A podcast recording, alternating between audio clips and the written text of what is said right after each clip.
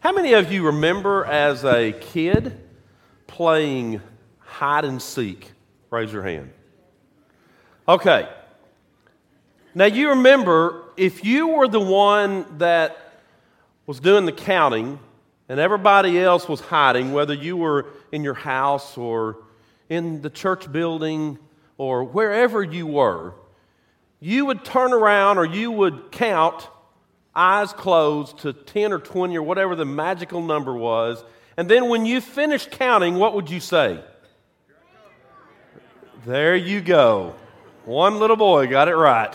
Ready or not, here I come. And here you go, trying to go on the hunt to find as many as you can. Now, it's real fun when you open the closet doors and you begin finding all those that are hiding okay? But you were ready to stop playing the game when what happened? If you couldn't find anybody, I mean, all of a sudden, that one minute, and that two minutes becomes a lifetime, and you, your frustration just builds, and all of a sudden, that fun game of hide and seek is not fun anymore, is it? Now, I want you to go back and I want you to think for a moment about our Christian life. And I sometimes wonder if we really know what it means to take up the cross and follow Jesus. I find myself wanting to give everything for Jesus, but sometimes I end up giving just a portion. You ever struggle with that? Or then, too often my devotion is half hearted instead of wholeheartedly jumping in there like I want. Sometimes I'm double minded instead of being single minded. Sometimes I tell Jesus that I want to stay close to him, but then I find myself drifting away and away and away. As we saw last week, the kingdom of God, or as Matthew refers to it, the kingdom of heaven, is about two central things. Number one, our surrender to the will of God. It's to the point where we, as we've sung about this morning, we get to the point in our life where we say, Lord, above everything, what I want is I want you to reign in my life. Lord, I want you to reign in my heart. You see, that's what living in the kingdom of God is all about. It's about inviting the rule or the reign of God to come down out of heaven into my heart, into my life. And so, on a daily basis, here's what we have to fight we have to fight that struggle of doing things on our own versus doing things like the kingdom of God wants us to do it. Finding ourselves surrendering to the will of God.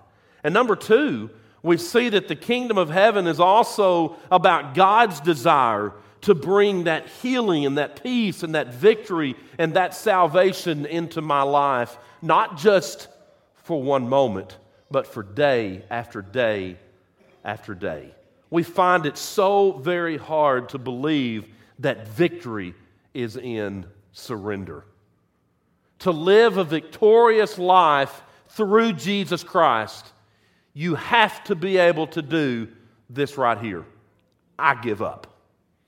I give up what I want I give up all my desires, all my wants, and all my wishes, and I'm turning them all over to you, Lord. And I want you to reign, and I want your will to be done above all else in my life. Jesus is the key player in the work in the kingdom, not you and I. And our role is this if Jesus is the key player, our role is to turn the direction of our lives around and offer them to God to do His will. That's why at the very beginning of the Gospels, Jesus begins by saying, Repent. for the kingdom of heaven, or repent, for the kingdom of God is near. What do you do when you repent? You come face to face with what you're doing and you realize this is not the will of God. And so I need to turn around and I need to make a change in my life. And I don't know about you, we're called to repentance. How often, church? Every day of our life. You ever come face to face with something in your walk with God where you look at it and say, oof, I really need to stay away from that? What do you do? Do you kind of play with it a little bit just to see how close you can get and if it's really going to be good? Or do you turn and flee from it because that's what God wants? What does Scripture say? Run near to God, and what's He going to do?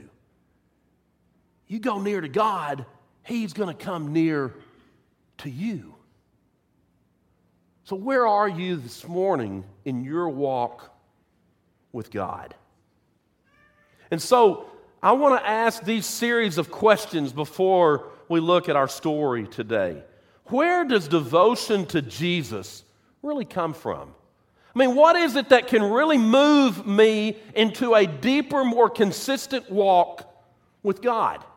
What is it that's going to transform an uncommitted person into a fully committed disciple? Wow, what a question. Think about that. What is it that's really going to transform an uncommitted person into a fully committed disciple? What's it going to take for you to be more than just a fan of Jesus and be a follower of Jesus? Well, Jesus has a lot of fans. Big deal. What he wants is someone to say, I want to follow you. I want to lay down what I want, and I want to really follow your will for my life. And so, what is it that turns half hearted believers into wholehearted followers of Christ? I want to start in Matthew chapter 6. So, on, in your Bibles or on your smart gadgets or whatever you want to turn to, find Matthew chapter 6. And I'm not making fun of it, I just want you to find it however is convenient for you. And I want you to jump down to verse 33. Building up to that, Jesus says, Do not worry, saying, What do we eat? Or what shall we drink? Or what shall we wear? For the pagans run after all these things, and your heavenly Father knows that you need them. But seek first his kingdom and his righteousness, and all these things will be given to you as well. Therefore, do not worry about tomorrow, for tomorrow will worry about itself. Each day has enough trouble of its own. Can I get an amen on that verse right there? Don't worry about tomorrow. You got to get through right now. Jesus says, I'm the Lord of all. I'm going to be the one to take care of yesterday and today and tomorrow. I'm going to be the one to take care of that. And so we, I think we discovered the answer to those series of questions in Matthew chapter 13, where Jesus begins with the parable of the sower. And here's what happens Jesus is with his disciples, and that same day, at the very beginning of chapter 13, Jesus went out of the house and he sat by the lake. And there were so many people that were coming up, such large crowds gathered, the text says, around me, that he got into a boat, paddled out into the water for a little bit, while all the people stood on the shore, and the boat became his podium. It became his pulpit, if you want to say. And then he begins to tell them many things in parables. And he's talking to them about one central thing. He's talking to them about the kingdom of heaven. He's saying, here is what living in my kingdom is all about. And so look down in verse 10. The disciples came to him and asked, Why do you speak to the people in parables? And he replied, The knowledge of the secrets of the kingdom of heaven has been given to you, but not to them. Whoever has will be given more, and he will have an abundance. Whoever does not have, even what he has will be taken from him. This is why I speak to them in parables. And then I want you to look down in chapter 13 of verse 31. Remember, we've already looked at these two stories of the parables of the mustard seed and the parable of the yeast. And then in verse uh, 36, he left the crowd and he went into the house. And his disciples came to him and said, Explain to us the parable of the weeds in the field. And that's where I want to pick up, beginning in verse 44. These, what I call twin stories, they're not very long, but they are loaded with life changing truth. We know these stories as the parable of the hidden treasure and the parable of the pearl of great price.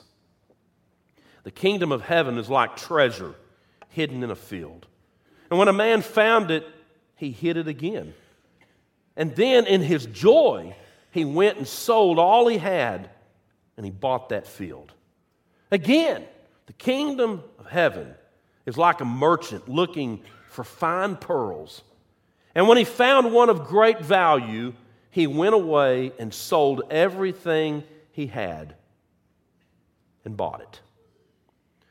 One of the things that these parables teach us is that different people discover the truth about Jesus in different ways. In the first parable, here's a man who isn't even looking for treasure, he just kind of stumbles onto it.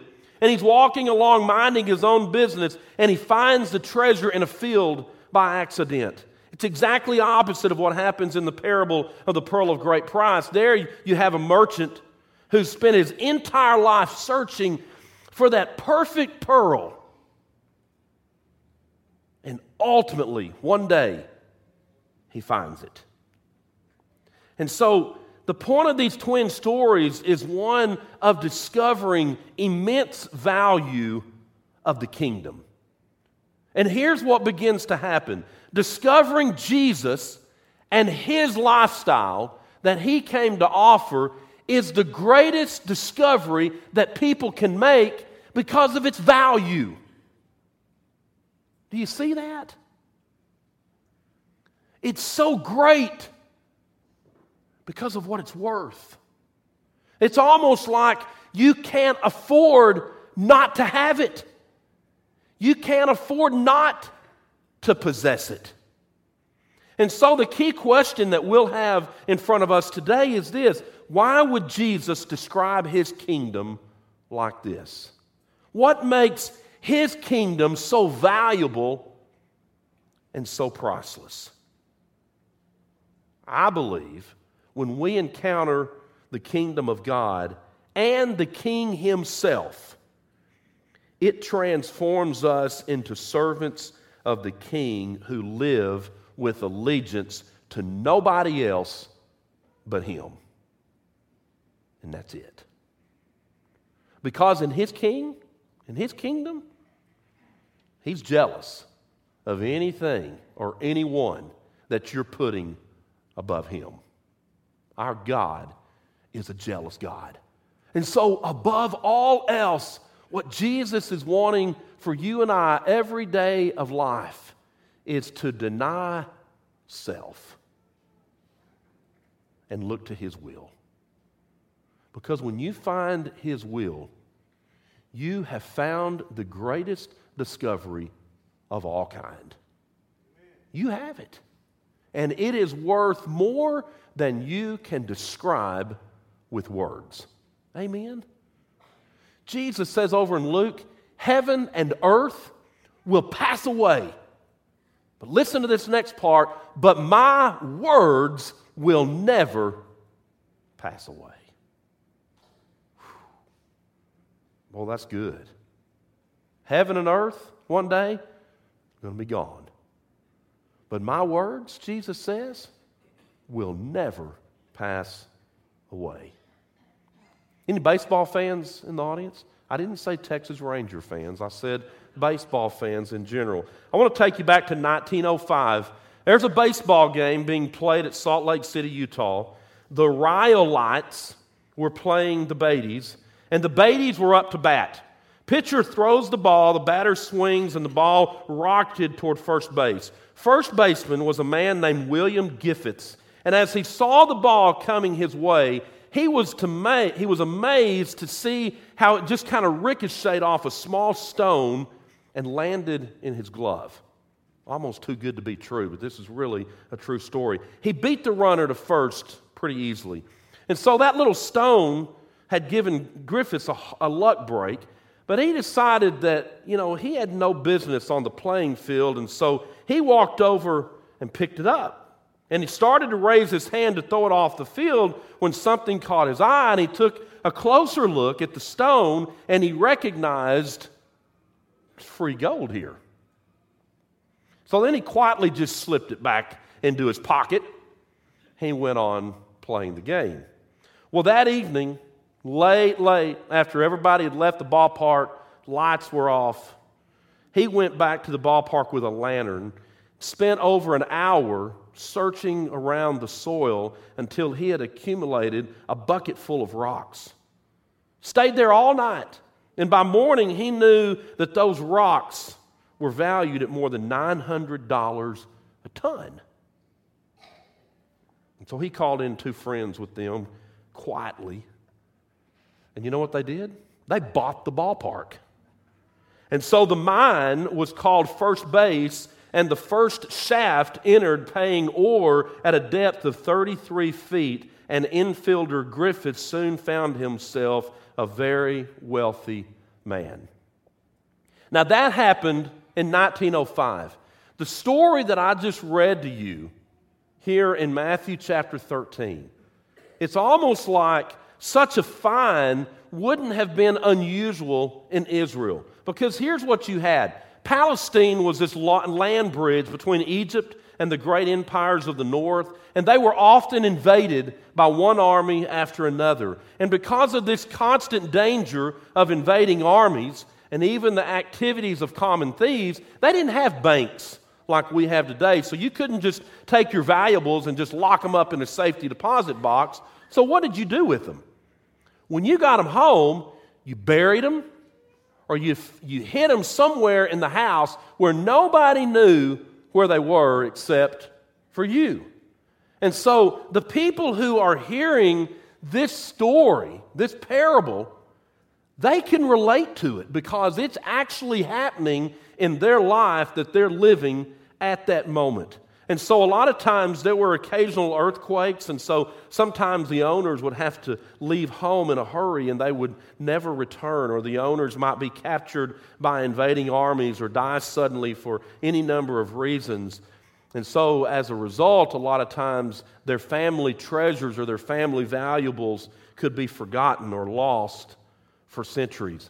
There was a missionary back in Syria and Palestine for 30 years by the name of uh, W.M. Thomson, and he told of different workmen that would dig up a garden in Sidon. And these workmen found several copper pots of gold, and they did exactly what the man in the parable did. They concealed their find, they took care of it, but then with all this joy that they had in their heart, they couldn't keep their mouths shut. And so the governor of the city caught them, recovered two of the pots, and it was found that they contained 8,000 pure gold coins of Alexander and his father Philip. And Thomson said that he saw hundreds of people all over the country spending their last penny looking for such treasures. I mean, they would come from miles around and they would sacrifice it all trying to strike it rich and hoping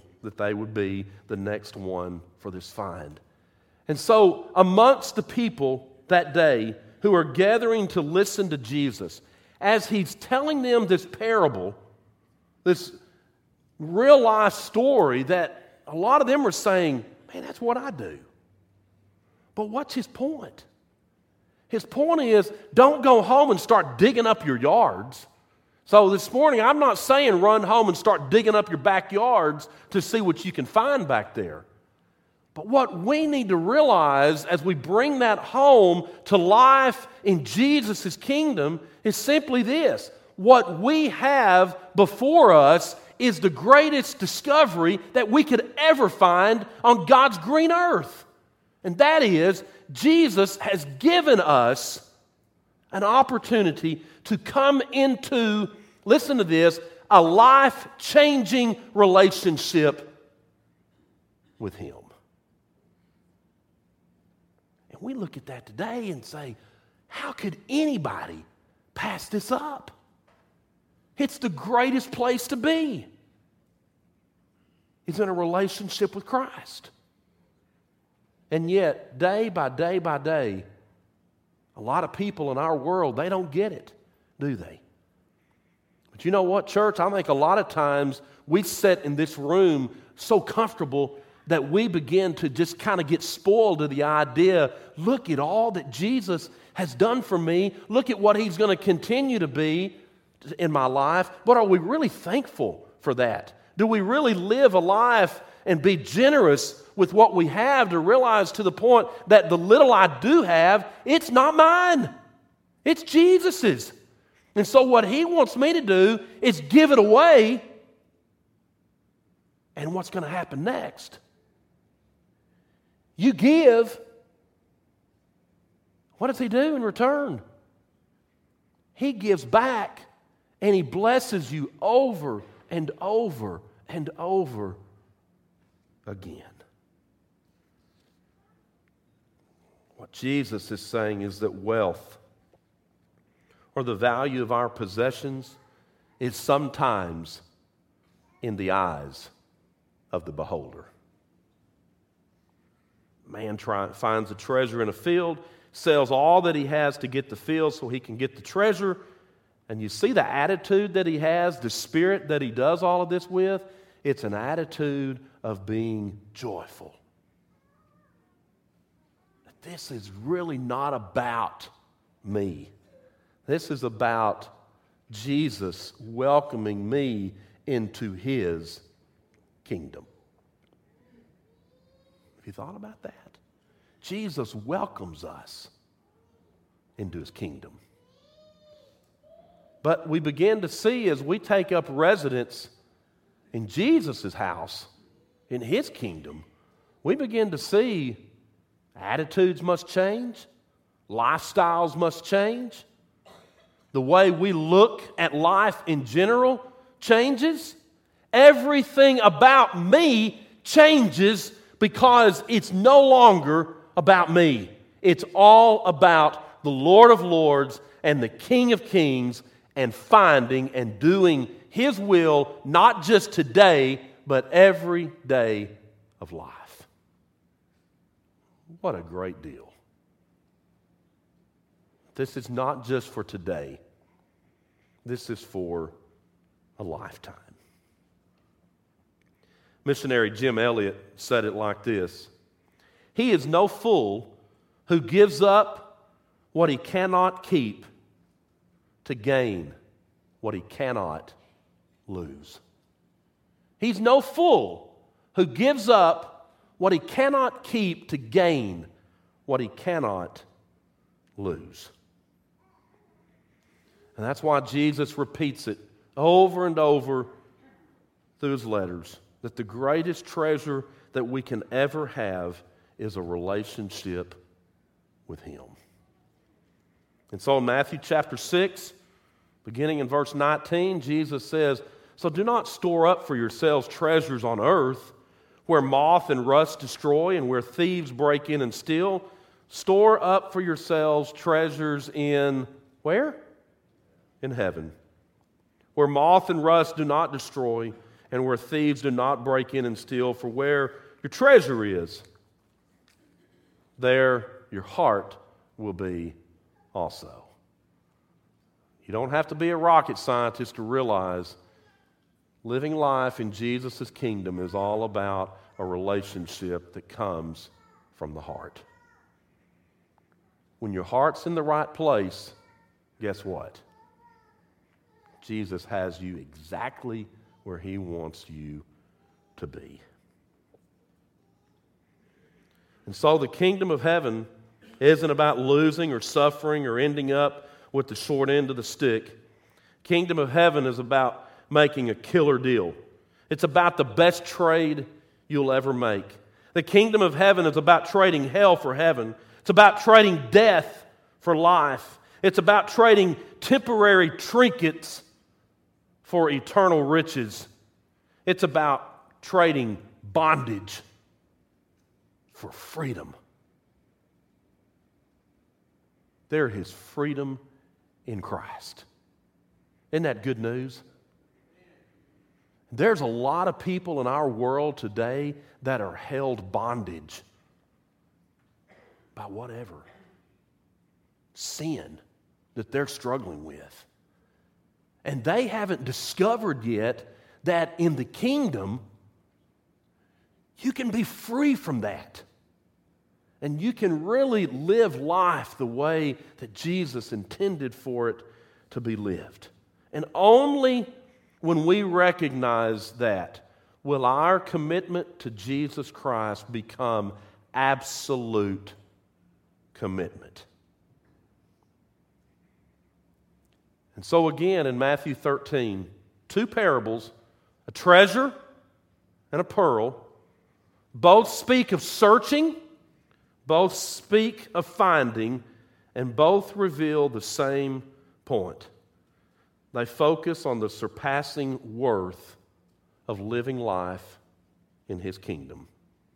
Treasure is hidden, but the point is the treasure. The pearl was found, but the story emphasizes the great value that it has. And so, together, you take those twin stories, they demand that we ask these questions What do I value above all else? Ask that this morning to you. What do I value above all else? What is it that I simply must have? And what do I love so much that I would give up all to have it? You see those? What do I value? What is it that I simply must have? And what do I love so much that I would give up all to take possession of it? Again, the kingdom of heaven is like treasure hidden in a field. And when a man found it, he hid it again, and then in his joy went and sold all he had and bought that field. Again, the kingdom of heaven is like a merchant looking for fine pearls. And when he found one of great value, he went away and sold everything he had and bought it. What will you do this morning for Jesus? What will you do? Let's stand as we sing this song.